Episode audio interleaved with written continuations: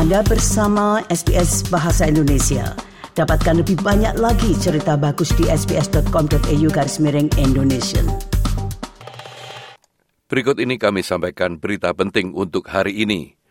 Masa jabatan Gubernur Reserve Bank Philip Lowe tidak akan diperpanjang ketika kontrak tujuh tahunnya berakhir pada pertengahan September tahun ini. Michelle Balok akan menggantikan Philip Lowe sebagai gubernur baru Reserve Bank of Australia. Saat ini, menjabat sebagai wakil gubernur Reserve Bank, Balok akan menjadi gubernur wanita pertama bank itu dan kesembilan secara keseluruhan. Ia akan memulai masa jabatannya pada tanggal 18 September tahun ini, mengakhiri tujuh tahun peran dari Philip Lowe. Sementara itu, Menteri Kesehatan Queensland telah mendesak masyarakat untuk mendapatkan vaksin flu mereka setelah terjadi kematian anak yang kedua dari strain influenza B.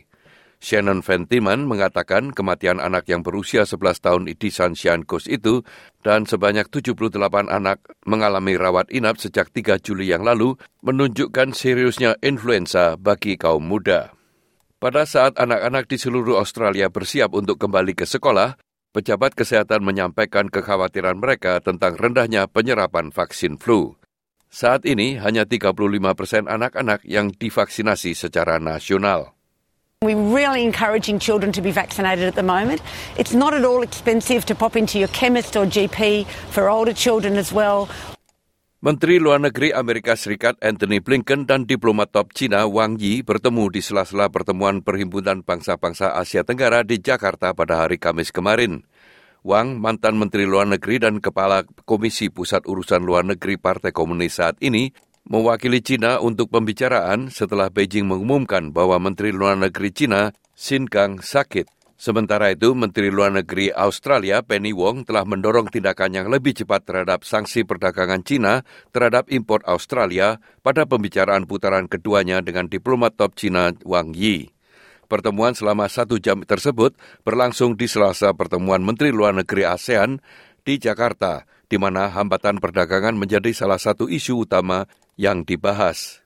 Uh, it was a frank conversation, uh, and it was a conversation uh, in which a number of issues were raised.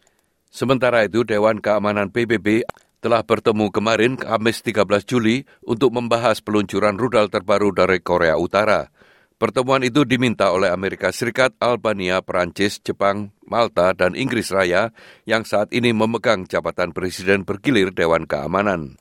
Korea Utara telah meluncurkan Intercontinental Ballistic Missile atau ICBM pada hari Rabu yang lalu dan terbang selama 74 menit yang merupakan peluncuran rudal paling lama dari Korea Utara saat ini.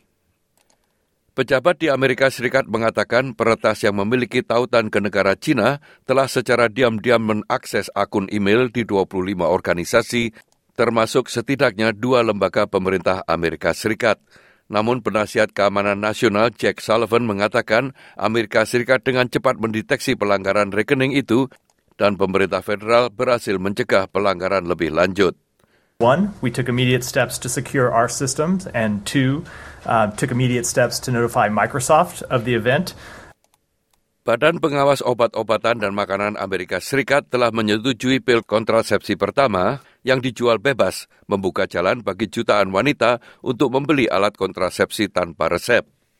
Hal itu terjadi karena lebih banyak negara bagian melarang aborsi menyusul keputusan Mahkamah Agung tahun lalu yang membatalkan kasus Roe versus Wade untuk melegalkan prosedur itu secara nasional.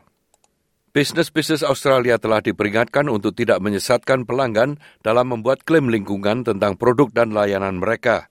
Komisi Persaingan dan Konsumen Australia ACCC telah menerbitkan draft pedoman dalam upaya untuk meningkatkan kepercayaan terhadap standar lingkungan yang diklaim oleh perusahaan.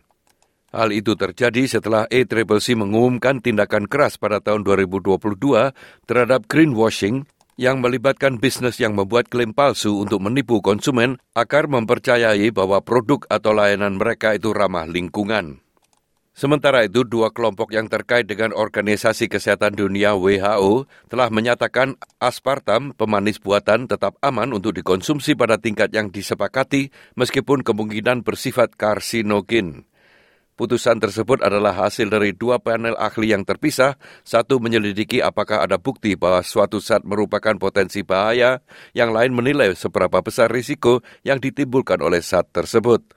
Aspartam adalah salah satu pemanis paling populer di dunia, digunakan dalam produk mulai dari diet Coca-Cola hingga permen karet.